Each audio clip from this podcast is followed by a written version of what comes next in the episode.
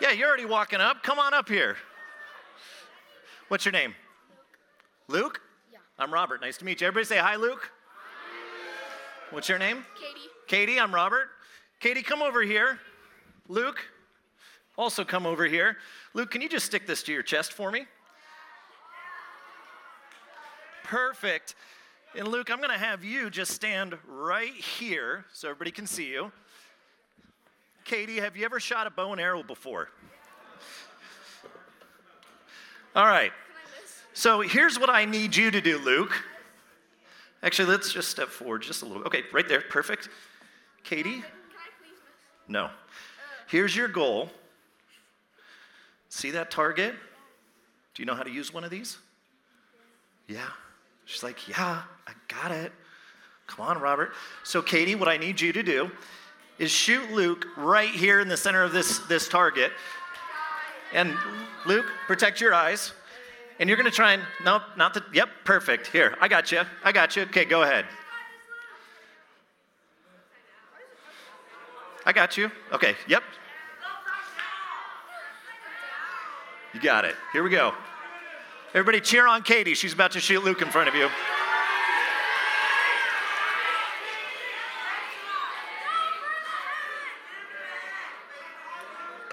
Okay, okay. Luke? Yeah. Are you okay? Yeah. Give it up for Luke, who just risked his life. Okay. So, so, so instant replay. Katie, hold this. So I got it. I got this part. You just hold it and pretend like you're shooting it. Pew. Instant replay. She said pew. Pew.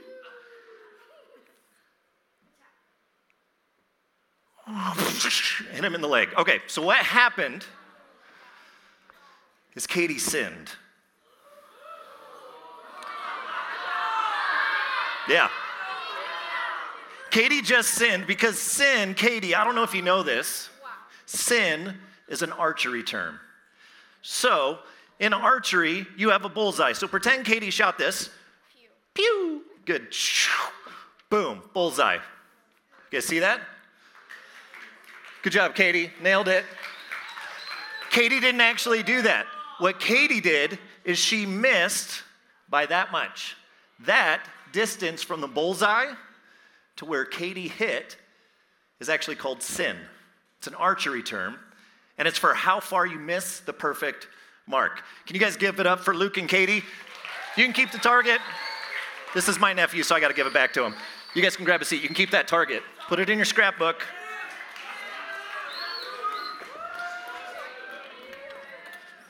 What's your scrapbook going to be called? It's fine. I'll think of something.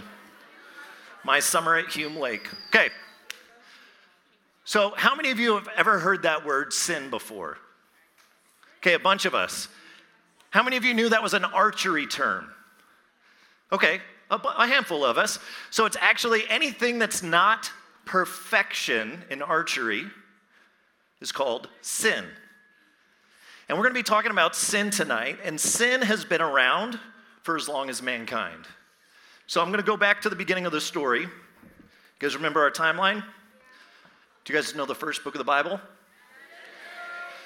Genesis, which means beginning. In the beginning, God created the heavens and the earth. Does this sound familiar to anybody? And God creates all that we can see in this universe. He creates the animals, the birds, the sky, the ocean, the waves, all of it. And then he creates mankind.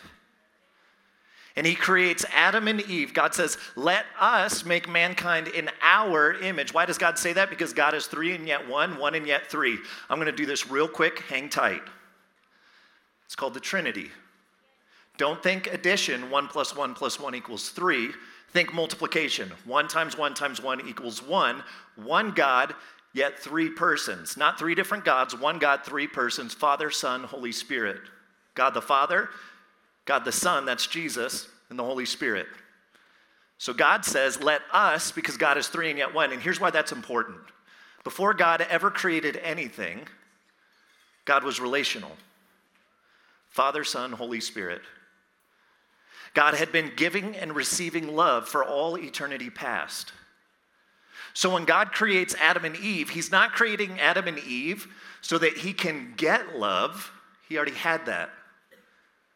He creates Adam and Eve so that he can give love, to share the love that he had experienced for all eternity, three and yet one. You tracking with me? It's a deep theological thing. We just opened up a can, and we're going to close that can. So God creates Adam and Eve to receive love, to share in this relationship. Yet for there to be love, there has to be choice. If you are forced to love, that's not really love. Love is a choice. By its very nature, you and I choose whether or not we will give and receive love. So God creates Adam and Eve, but he gives them a choice. And he gives them all of these things that they get to enjoy, except there's one thing that they cannot do or else they will be separated from God. So God's target for them to hit is massive. It'd be really hard to miss. Like it's like the size of this whole place, and there's one little tiny spot that God says, but I got to give you a choice. So if you want to choose not to trust me, not to love me, you can reject me by eating the fruit of this tree, the tree of knowledge of good and evil. And what do Adam and Eve do? Spoiler, yep. Eat the fruit. If they didn't, the Bible would be a pamphlet, but they did, and so the Bible's a really long book, and it's the story of God restoring what he originally created for Adam and Eve. And here's what's important for us to understand. Sin separates us from God. And so it begs the question, so Adam and Eve, they were no longer able to be in the garden because if they were to eat of the tree of life, then they would live in this perpetual state of separation from God, and God had a better plan. So they're kicked out of the garden, but there's a separation. Now you might ask the question, why doesn't God just ignore it, right? Like, doesn't it seem kind of harsh? So they, they broke this one rule, right? And they ate from this tree that they weren't supposed to. Why doesn't God just ignore their sin? Because the very nature of who God is, God is just. Imagine a judge, so say somebody did a terrible crime, and they're standing in court. Pretend this is court, and I'm the judge, and the person's up front here, and they are guilty, guilty, guilty. And I go, you know what? It's fine. Go, no big deal. And every time somebody came in, I was like, hey, it's fine, no big deal. Would I be a judge for very long? No, because no, I would not be a just judge. Nod your head yes if this makes sense. So because of God's justice, which is a good thing that God is just, he can't just ignore sin. So it begs the other question, why not destroy it? Why not just get rid of sin? He's God, right? He could just like get rid of it. He could destroy all sin. He can just wipe everything clean. Why wouldn't God do that? Because God wants us to learn. I like that we're just open forum here, just talking back and forth. Yeah, uh, God is also love. His very nature, remember? Three and yet one, God is loving. So God is just, so he can't ignore sin. He's also loving, so he can't destroy sin. And here's why. Because you and I, ever since Adam and Eve, this sin nature, this desire to reject God has been passed down generation to generation, including us. So if God were to destroy sin, he'd have to destroy all of us. It's now a part of who we are. But God loves us, so God is patient. So God's not going to just ignore sin because he's just, but he's not going to destroy sin because he's loving. And so here we have this tension in the Bible. I need another helper. You in the white hat. What's your name? Bronson. Everybody say hi, Bronson. Watch your step. So Bronson, you're gonna you're gonna help us teach right now, okay? Have you ever taught a Bible lesson before? Yeah. All right, first time. Cool. Come here. You'll do great. All right. So Bronson, we're gonna put a verse up here. This is Romans six twenty-three. This is the first part of Romans six twenty-three. Can you read the first three words? For the wages. High five, Bronson. Nailed it. Okay. It's already crushing it, Bronson. What is a wage? Something like a bet? Close. Something that you earn for work. Yeah. Unless you're a professional gambler, then yeah, it would be yeah, a bet. Okay, so a wage. So Bronson, say like, I invite you over to like help me with a project at my house. And I agree to pay you money. And at the end of the day, I pay you, how much should I pay Bronson? I, wow. I heard fifty dollars and I heard ten thousand dollars. Okay, here's what we're going to pay Bronson. We're going to split the difference. I'm going to pay him a hundred bucks, okay? I live in Phoenix. It's high inflation, but it's not California prices, okay? So we're only going to pay Bronson a hundred bucks. He's going to help me with the project. Bronson, if I pay you a hundred bucks, that is called a wage, and a wage is something you earn for work that you've done. Okay, let's keep going. So read the whole thing again to that second yellow word. Start at the beginning. For the wages of sin. Okay, Bronson, what's sin? Something bad that somebody does. High five, man. Something bad that somebody does. So you guys remember the archery thing. So if the center is perfection, God's perfect law, anytime we've ever done something bad, that's called sin. Man, you're crushing it right now. How many here have ever sinned? Bronson? Not you. Oh, man. Okay, if you didn't raise your hand, just so you know, you just sinned because that was a lie because all of us sinned. So what we earn, that's a wage, Bronson, for our sin is what's that last word? Death. Death. Okay, so Bronson and I are hanging out. We're like best friends. We've been teaching together for like three minutes. We've been through a lot together. And Bronson, you and I are talking. We're having a conversation, right? Like there's a connection here. But then say like some storm clouds roll in. And we hear a little thunder. And then all of a sudden, Bronson, you got struck by lightning and, and die. Oh, man. Wow. Bron- Bronson, you died. Okay.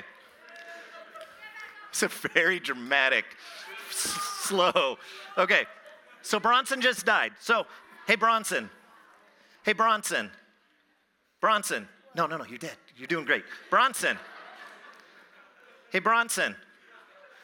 Okay, so a second ago, Bronson and I, we had this connection, right? But then he he died, right? What does death do? So, so we were connected, but now even if I yell at him and I try and get his attention, Bronson's not here. His body's here, but Bronson is not in the building anymore. Does this make sense? So here's what you need to understand. Death separates, which is important to remember because tomorrow night we're going to talk about what life does. I'll give you a clue. It's the opposite, okay? Bronson, for the sake of me teaching without you being here the rest of the time, you can get up. Everybody give Bronson a hand. Dude, crushed it. Go ahead and have a seat. I see your light.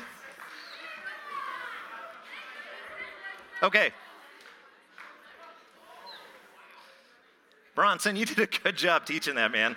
I might have you just finish this. I'm just kidding. Stay there. Okay. So here's, here's the problem with separation from God. Religion, which is what in, in every faith on the planet, it's, it's something called religion, except for what we're going to talk about tomorrow, which is called the gospel. Religion is this. We're separated from God because of our sin. What we earn for our sin, which we all admitted we sin, is separation from God, is death. Death separates. Religion is advice on what you and I have to do to try and work our way to God. The problem is we can't work our way to God because what can a dead person do? You guys are so smart. A dead person can do nothing except just lay there. Okay. Daniel chapter two, Nebuchadnezzar is praising God at the end of the chapter. You guys remember this from a couple nights ago? And then the next chapter, he creates this giant golden image for people to worship. And he throws Shadrach, Meshach, and Abednego into the fire. And they're fine. And there's a fourth person in there. And then he praises God. But then, the next chapter, his pride comes back. And so we see this pattern with Nebuchadnezzar that his sin of pride, among many other sins, is keeping him separated from God. And then we get to Daniel chapter four, which is actually written by Nebuchadnezzar. So in your Bible, there is a chapter written by this crazy king who God's going to transform his life eventually through the work of Daniel. No, this is King Nebuchadnezzar writes Daniel chapter four. Here's what he writes. If you have a Bible, open it up. He writes this, King Nebuchadnezzar, to the nations and peoples of every language who live in all the earth. So he writes a letter to planet Earth. Because he's a big deal, King Nebuchadnezzar. May you prosper greatly. It is my pleasure to tell you about the miraculous signs and wonders that the Most High God has performed for me. How great are his signs, how mighty his wonders. His kingdom is an eternal kingdom. His dominion endures from generation to generation. Listen, his words are spot on. He is one hundred percent right. But do you know that your words can be one hundred percent right and your heart be one hundred percent wrong? That you can look like you've put your trust in God by appearances, but actually what's going on below the surface, you haven't put your trust in God? The prophet Isaiah writes it this way. God speaking through him, the Lord says, "These people come near to me with their mouth and honor me with their lips, but their hearts are far from me. Their worship of me is based on mere human rules that they have been taught." That's called religion. It's advice. Here are the rules that you have to follow. That's religion. Religion will not save you. It's something different called the gospel. It's news. We'll talk about it tomorrow. Nebuchadnezzar is saying the right things, but his heart is far from God. Pride kept his heart closed to the love that God wanted to share with him. Now, how many of you have ever heard of the ancient wonder of the world, the Hanging Gardens of Babylon? Okay, Nebuchadnezzar's real proud of Babylon because he, he built one of the ancient wonders of the world. In the British Museum, so I was reading a commentary on this. In the British Museum, there are six columns of writing recovered from Babylon, which describe the huge building projects of Nebuchadnezzar and his zeal to enlarge the beautiful city. And most of the bricks found at the excavation of Babylon have a stamp on it. And the stamp says this: Nebuchadnezzar, king of Babylon, supporter of Asagila, Isida, exalted firstborn son of Nabopolassar. And then in case you missed it the first time, king of Babylon. So that is stamped on like every block that they found when they excavated. This guy loves himself. Very prideful, very arrogant. And the problem with Nebuchadnezzar and the problem for us is you and I cannot be saved until we realize we need a Savior. You and I cannot be saved from this separation, which lasts for eternity, by the way. That death, that separation from God is for all eternity because of our sin. And we cannot be saved until we realize that because of our sin, we need a Savior, that dead people can't do anything to work their way to God. We need somebody to rescue us. Nebuchadnezzar continues, verse four, he says, "I, Nebuchadnezzar, was at home in my palace, contented and prosperous." Turn to the person next to you and say, "It's good to be the king." There he was, contented and prosperous. But then he says this, "I had a dream that made me afraid. As I was lying in bed, the images and visions that passed through my mind terrified me. So I commanded all the wise men of Babylon to be brought before me to interpret the dream for me. When the magicians, enchanters, astrologers, and diviners came, I told them the dream, but they could not interpret it for me." Does this sound familiar? "Finally, Daniel came into my presence." He probably should have started with Daniel based on the last time. "And I told him the dream." And look at what Nebuchadnezzar writes. This is Nebuchadnezzar writing. By the way, he's called Belteshazzar, after the name of my God, and the spirit of the gods is in him. The Holy Spirit, the spirit of the holy gods is in him. So Nebuchadnezzar is saying that, yeah, there's something about Daniel's God, but my God is who he's named after, and that's the false God. So even though he's saying the right things, yes, yes, somebody's calling me. It's it's the computer. Should I? No? Oh, they hung up. Okay. So he's saying the right things, but his heart, he's still worshiping this false god. And this dream that he has, it's a massive tree. You guys saw the video with the Christmas tree? He has this dream of this massive tree with a ton of fruit and animals that live under it. And you can see this tree from all over the world. And then there's this messenger that comes and says, chop that tree down and destroy it and spread everything out. And all the animals are scattered. And then there's like this big thing of like bronze and iron that's put over the stump so that it can't grow. And Nebuchadnezzar has this dream and he's like, what does that mean? And so Daniel's going to explain it to him.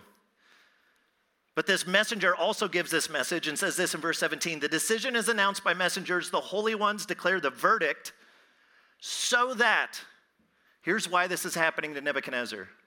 Here's why he has this dream. Here's why this is going to actually take place in his life, so that the living may know that the Most High, that's referring to God, the one true God, is sovereign, meaning God is in control over all the kingdoms on earth and gives them to anyone he wishes and sets over them the lowliest of people.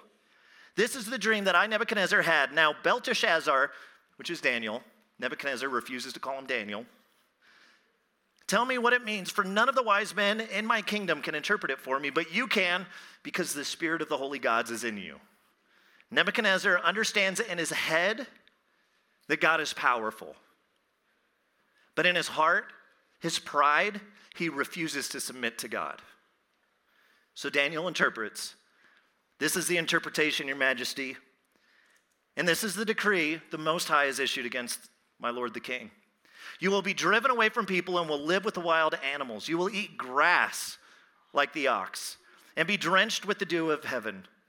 Seven times, and in Hebrew that means seven years, will pass by for you until you acknowledge that the Most High is sovereign over the kingdoms on earth and gives them to anyone he wishes. The command to leave the stump of the tree with its roots means that your kingdom will be restored when you acknowledge that heaven rules. Therefore, Your Majesty, be pleased to accept my advice. And Daniel's going to give him really good advice here. Renounce your sins by doing what is right, and your wickedness by being kind to the oppressed. It may be that then your prosperity will continue. So Daniel tells Nebuchadnezzar to do this. Do you guys know what this is? To do a one eighty is to repent. Daniel says, Nebuchadnezzar, you're about to go crazy for seven years and live in the wild and think that you're like an ox. Unless, Nebuchadnezzar, perhaps, if you turn from your sin and do what you know God has commanded you to do, and you stop being so mean to people and care for people who are oppressed, then maybe God will relent. Because when we repent, God relents. And Nebuchadnezzar doesn't listen. All this happened to King Nebuchadnezzar twelve months later, so he had a year to repent. A year after Daniel warns him. As the king was walking on the roof of the royal palace of Babylon, he said, listen to these words, is this not the great Babylon? What's the next word? What's the next word? Have built as the royal residence by what? Oh, wow. Get as excited as you did about pineapple. By what? Mighty power and for the glory of majesty. Who's his focus on? Himself. He's super prideful, right? He says some of the right things, but his heart is so prideful, he won't submit himself to God. God is so patient with Nebuchadnezzar. He gives him a whole year to repent, and he just blows him off. James four six, and he's quoting from Proverbs. James writes, God opposes the proud, but gives grace to the humble. If you want to have God in opposition, just stay prideful. But if you want to experience grace, grace means you get what you don't deserve. Like you get something good even though you don't deserve it. That's called grace. God gives that to the humble. Verse thirty-one, even as the words were on his lips, a voice came from heaven. This is what is decreed for you, King Nebuchadnezzar. Your royal authority has been taken from you. You will be driven away from people and will live with the wild animals. You will eat grass like the ox seven times. That means seven years in the Hebrew will pass by for you until you acknowledge that the Most High is sovereign over all kingdoms on earth and gives them to anyone he wishes. Immediately, what had been said about Nebuchadnezzar was fulfilled. He was driven away from people and ate grass like the ox. His body was drenched with the dew of heaven until his hair grew like feathers of an eagle and his nails like the claws of a bird. Now, historians will say this didn't actually happen because they go, that's too crazy for us not to know about. But here's what historians have learned. Do you guys know who writes the history books? The winners. The, the winners. Who said the winners? Gold star. Yes, whoever was the leader, they don't write the bad stuff about themselves. So when you have these mighty nations and empires and they're writing about themselves, they're going to write the highlights, you know? It's kind of like Instagram. Like you're only going to put the good stuff up there. You're not going to put like, today I went crazy and I started eating grass in the rain. You don't post that on Instagram. So Nebuchadnezzar, the reason why we don't have it in history is because he's not going to be like, yeah, I kind of went nuts, because he's going to be restored. And he's in control of what's written. Now, here's what's crazy. There's a seven-year period in the history of Babylon that nothing was recorded. So those pages that are etched in stone were left blank. So historians are like, that's odd, especially for a guy like Nebuchadnezzar who bragged about every little tiny thing that he ever accomplished. For seven years, he was quiet. So now historians and archaeologists are going, we think the Bible's legit, that he actually went crazy for seven years and disappeared. Here's what I love about this story. God loves Nebuchadnezzar. Think about that for a second. God loves Nebuchadnezzar. Why is he causing this to happen to Nebuchadnezzar? Now, you guys realize God could have done what we pretended to happen here and just lightning bolt, boom, Nebuchadnezzar's gone, right? God could have just thought about it and he would have been done. But God does this so that he would acknowledge God and so that the world would know, so that Nebuchadnezzar would write chapter four one day to talk about what God had done in his life. See, God is doing this not to pay Nebuchadnezzar back, but to bring Nebuchadnezzar back, which means God is patient and God is loving. God doesn't want any of us to perish. He wants us to be in a relationship with him, and so he is so patient with us. But listen, we cannot receive what he is offering until we realize we need to receive it. You cannot be saved until you realize you need a Savior. Here's the beautiful thing about God loving Nebuchadnezzar. Everybody look at me for a second. God loves you. No matter who you are, no matter what you've done, no matter what's been done to you, God loves you. If God loves Nebuchadnezzar, trust me, Nebuchadnezzar did way more sins, way more bad things than you will in your lifetime. And if God loves Nebuchadnezzar, God absolutely loves you. There's more grace in God than there is sin in you. That's true for every person here. And if you hear one thing tonight, know that God loves you, but also know that your sin separates you from his love. God hates sin because he loves you. He absolutely hates sin because of his love for you. Here's what sin does. Sin separates. We already established that. Remember, we were talking, boom, there's a separation. Sin also hurts you. You realize this. It'll rob you of the things God has for you in your life. It'll hurt the people around you, and it breaks God's heart when we sin, when we reject him over and over again. And some of us, we're declaring God's praise. We're singing the songs with the band. The band's leading us, and we're singing these songs. And the words in our, that are coming out of our, our mouth are, are true, and they're right, but our hearts are far from God. Just like Nebuchadnezzar. He would say the right things, but his heart was far from God. For some of us, we're saying the right things, but our hearts and, and our lives, we're actually bowing down to idols. There's secret sins in our lives. And we love them more than we love God. And we worship them more than we worship God. That they have a place in our heart, and we're just keeping it secret, and it's something that we're just too proud to admit. Here's what the Bible teaches. That you and I can be set free if we're willing to be honest and humble. That these sins that trap us, if we'd be willing to confess, confess to God, confess to others, that's not a bad thing. Confession's actually a really good thing. That we can be set free, because here's what happens. If I have a secret sin in my life, what I want to try and do is keep it in the dark, right? And keep it hidden. Well, here's what happens is those things, they just grow when we try and keep them hidden. But if we'll take them and we'll bring them into the light, and we'll be real and we'll be humble and go, you know what? I don't have it all together. My life's kind of a mess. I need help. I need a Savior. I need a rescuer.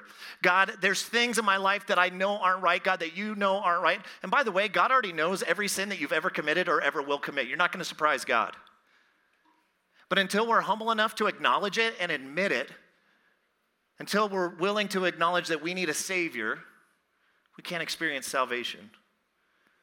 It starts with humility and honest confession. First John one nine says, if we confess our sins, he, that's talking about God, is faithful and just and will forgive us our sins and purify us from all unrighteousness. There's more grace in God than there is sin in you. If we will confess our sins, he is faithful and just to forgive us our sins and cleanse us from all unrighteousness. There's also a verse in James that says this, James five sixteen. Therefore, confess your sins to each other and pray for each other So that you may be, what's that next word? Everybody say it out loud. So that you may be. Healed. So that you may be. Healed. So that you may be what? Healed. Healed.